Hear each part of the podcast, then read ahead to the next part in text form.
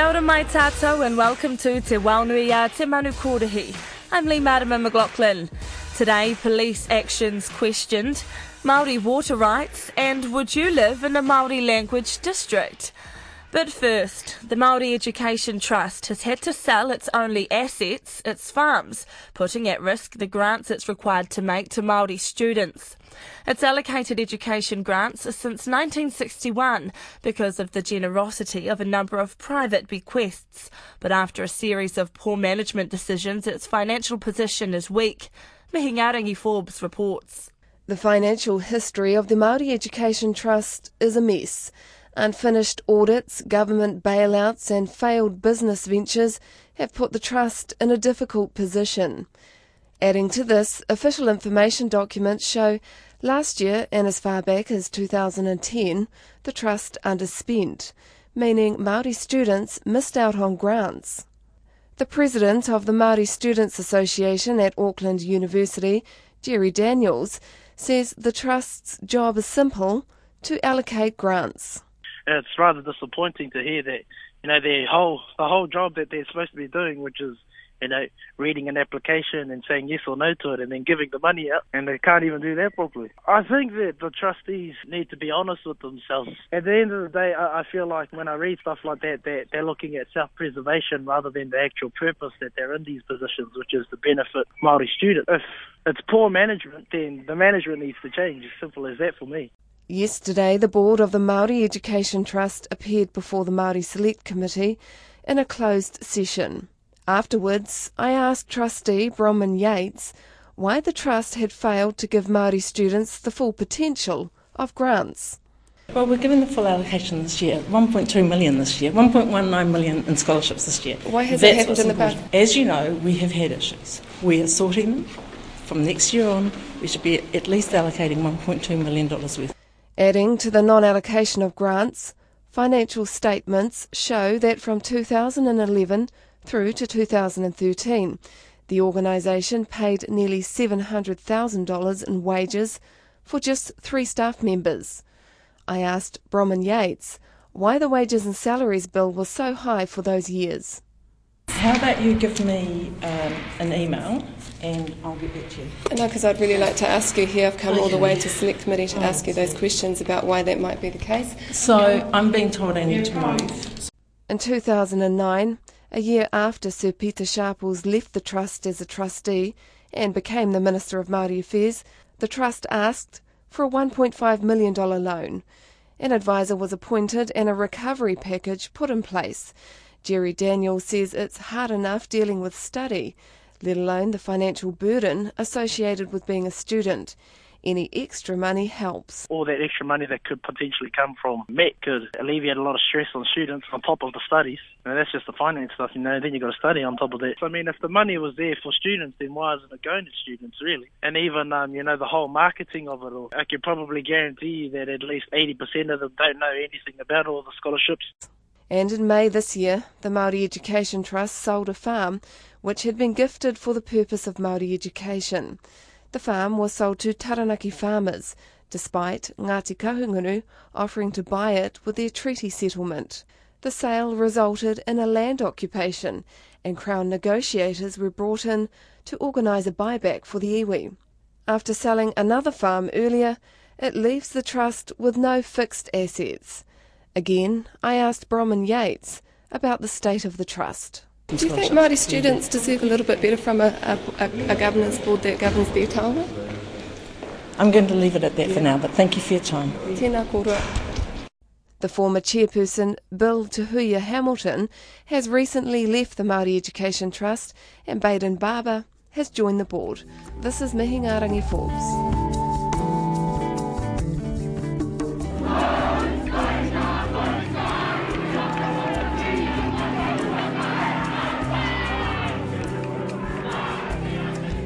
Justice Joe Williams is calling for the creation of places or districts dedicated to speaking Te Reo Māori. Monday marked 44 years since the first Māori Language Day, which spurred a petition a year later that led to Te Reo being taught in schools. The Te Reo Society was established in 1970, and by the next year it, along with Ngā Tamatoa and Te Huinga Rangatahi, had pushed for the first Māori Language Day. A founding member of the society, Lee Smith, says they then set their sights higher. That whole year from 71 to 72 in the actual presentation of the petition was devoted to collecting signatures up and down the motu, and, and all the petition was saying was um, we are petitioning the Crown to offer Maori language courses in New Zealand schools for those who want it. The petition gathered 30,000 signatures and compelled the new government in 1972 to introduce the teaching of Te Reo Māori in primary and secondary schools. By 1975, Māori Language Day had been extended to a week. The Prime Minister John Key earlier this year dismissed an idea by a student that Māori Language Week be extended to a month. But Justice Joe Williams, who served as Chief Judge of the Māori Land Court and as Chairman of the Waitangi Tribunal, says the focus should shift to Māori language places places throughout New Zealand where the Maori language is seen as a regular part of community intercourse, and community discussion. So that bilingual signs would be expected. Families would be supported to speak in Maori uh, in their homes. The language would be valued in districts. Justice Williams says Crown initiatives to revitalise Te Reo have failed and says it's up to iwi. Examples that have borne extraordinary fruit have been examples that began amongst Maori communities and then got supported and funded by government in due course. Whether you talk about Kohanga Reo, Kura Kaupapa, the Wānanga Māori movement, whether you talk about uh, Māori radio stations and even Māori television. The tūmuaki of Te Taurāwhiri Te Reo Māori, Ngāhiwi Apanui, says it's their job to help we're looking at great ideas that are coming from the community and great initiatives that are coming from the community and supporting those to ensure that we're getting the right traction. The obvious issue for us, I think, and for, for iwi too, is the red tape. And so we're looking at, at what we're doing within the whare here to ensure that iwi are consumed with the task that they have to do rather than with our red tape. Lee Smith says he's concerned that these days most learners think the language used by Māori broadcasters is the epitome of Te Reo Māori by saying, hey, hang on, um, look at our own old people, look at the kaumātua and kuia who have such a diversity, a range of styles of speaking language, which, so it's not only an academic um, or a news genre sort of Māori language, and they've got heaps of experience to draw upon. And I do think that they're underutilised. Both Lee Smith and Justice Williams spoke at a public discussion for Te Taura Whiri Te Reo Māori.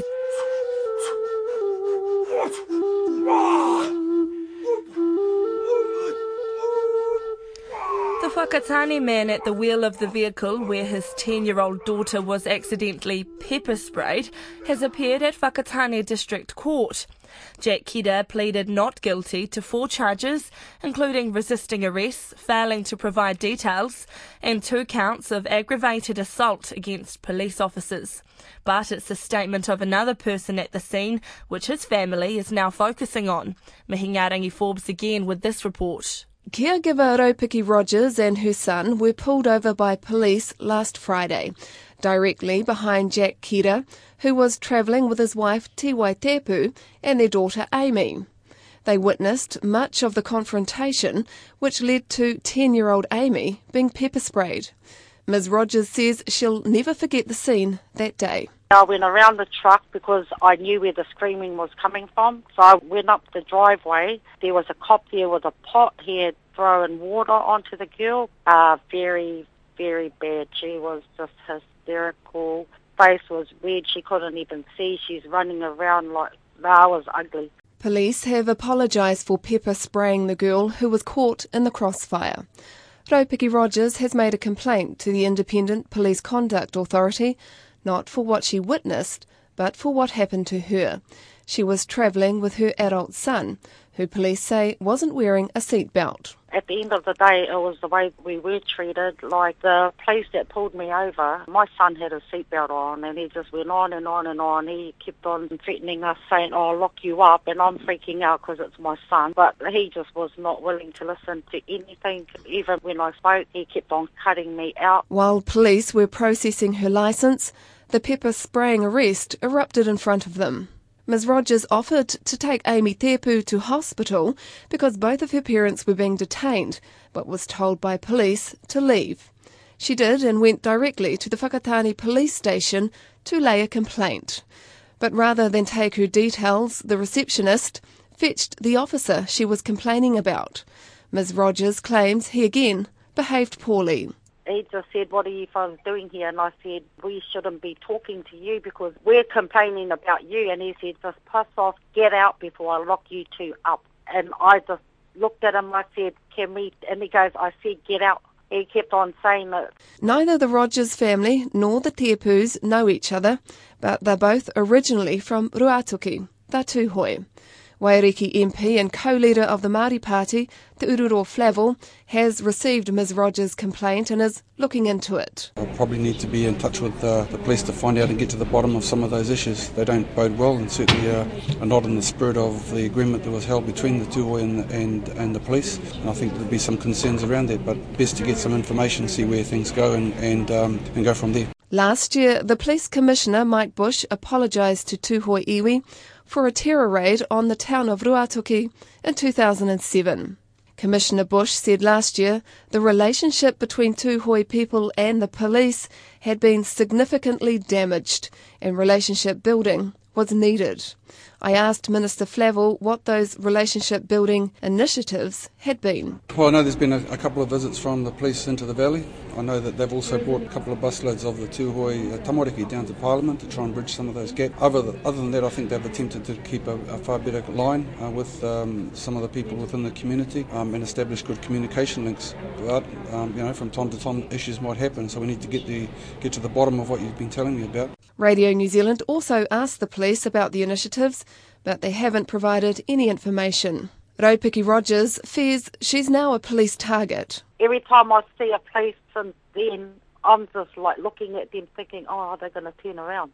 I don't know. I'm just scared for my son. I'm even scared when I'm at work and my son's at home. He might be 22, but and I'm scared for him because they can just come over. It's just all these things are just flooding in my head. It's like far out. Now I don't want to go to work because I want to make sure he's safe. How I'm feeling since Friday, it's not me. Police have confirmed the IPCA has received a complaint and won't comment further while it's being investigated. Jack Kira will stand trial by jury for the charges of resisting arrest and assaulting police officers in six weeks' time. This is Mihingarangi Forbes.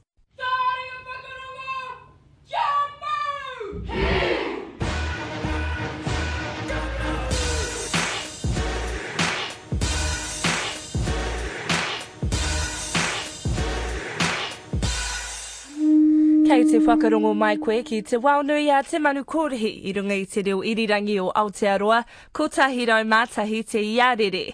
You're listening to Te Wao Nui a Te Manu on Radio New Zealand National. Water experts have been told that a critical challenge facing this country is that the governance and management of fresh water must recognise Māori interests. The comment came from a member of the Iwi Leaders Forum, the chair of the Waikato Tainui Executive, Rahui Papa, to the Water New Zealand conference held in Hamilton. Andrew McRae was there. Rahui Papa told the conference that wai is an inseparable part of whakapapa and identity for Māori, and it's inextricably bound. He says the future health and well-being of lakes, rivers and streams is of the utmost importance to iwi. Mr Papa says the Crown and iwi have agreed on a process to resolve the issue because it can't be ignored. The ILG, or iwi Leadership Group, firmly believe that the direct engagement with the Prime Minister and senior government, government ministers will deliver the most beneficial outcome at this time. We strongly believe that seeking to resolve these issues through the courts should only be a pathway of last resort. Rahui Papa also says the current freshwater management framework fails to recognise and provide for Maori rights, interests and responsibilities in relation to freshwater. Julian Williams works for the Waikato Tainui Environment Unit. He says the move away from local decision making on freshwater issues to nationally, based on treaty rights, recognises iwi as a full partner with the Crown. Mr Williams says for Waikato Tainui, the definition of ownership and control of the Waikato River is clear. The way we describe it is that As a responsibility, she is ours, she is mine to look after, she is mine to care for, and she owns us. So, ownership in that sense um, to us means that she is ours and we are hers. We just need to use tools that we have now to get greater recognition around decision making. He says the foundation for any framework for freshwater management must be based on the treaty and recognising the relationship between iwi, hapu and marae to their waterways. This relationship we're trying to establish, we're working on the Crown with, will not usurp the mana of any other tribal hapu. This is trying to get everyone into the same playing, the same level of discussions. Um, how can we learn from each other and get everyone to start on the same level so that our whānau that are negotiating settlements don't have to waste negotiation cards on things they should naturally be entitled to. Ricky Ellison represents Ngāi Tahu. He says most people have a simple request when it comes to fresh water. Everybody wants to be able to swim in their rivers. We want to be able to go down and catch a trout or whitebait or whatever your mahinga kai, your traditional foods are. You know, when, you, when we go out there and we talk to the community, that's the sort of discussion they want to engage in. We want to be able to swim. We want our kids to go down the river and not be in danger when they actually jump in rather than just paddle on the side in their gumboots. He says iwi just want a fair share of fresh water. We're not saying we want everything, but we want a fair share of what that water is. Similar to what we did with fisheries, we've done with aquaculture. It's about creating the certainty that everybody needs for that industry to move forward. Two series of regional hui on freshwater have been held, and a third's being planned for November. For Checkpoint, ko Andrew McRae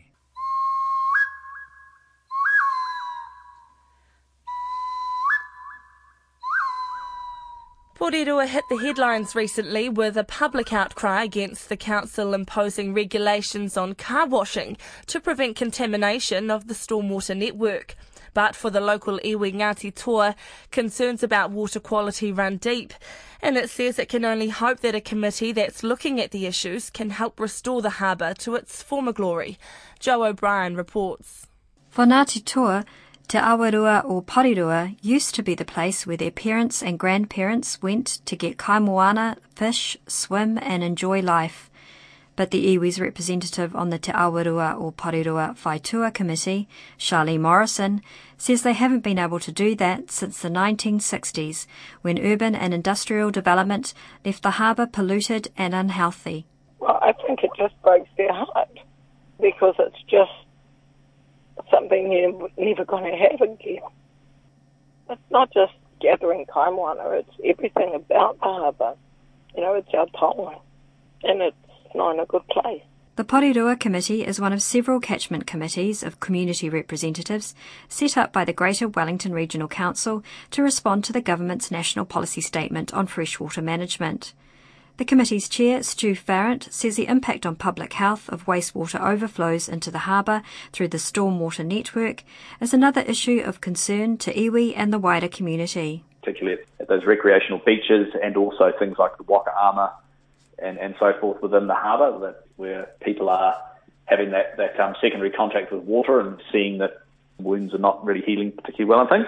Stu Farrant says the committee has been gathering information and will soon begin consulting with the community about what it wants to see done to improve freshwater quality in the catchment. Bronwyn Kropp, Porirua City Council's representative on the committee, says small behavioural changes, such as banning contaminants from car washes directly entering the stormwater system, can make a big difference. She says surveys show there's a need to better inform the public about the issues, and the committee can play a part in that. 65% of people in the last survey didn't realise that the drains in the street go directly into the harbour.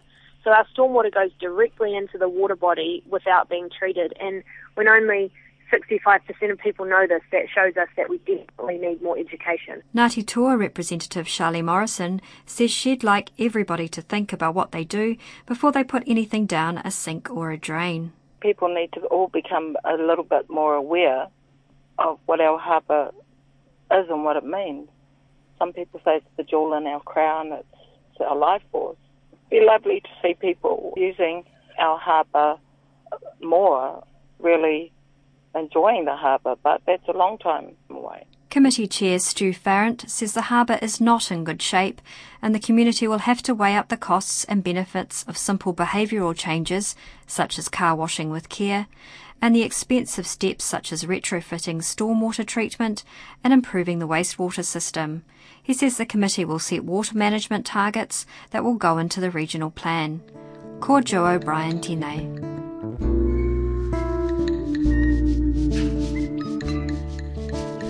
That's Te Wao Nui Te Manu Kōrihi for this week. I'm Leigh-Marama McLachlan. You can find this program on the Radio New Zealand website. Just search for Te Manu Kōrihi. And from the Manu Kōrihi team, kia tau te mauri.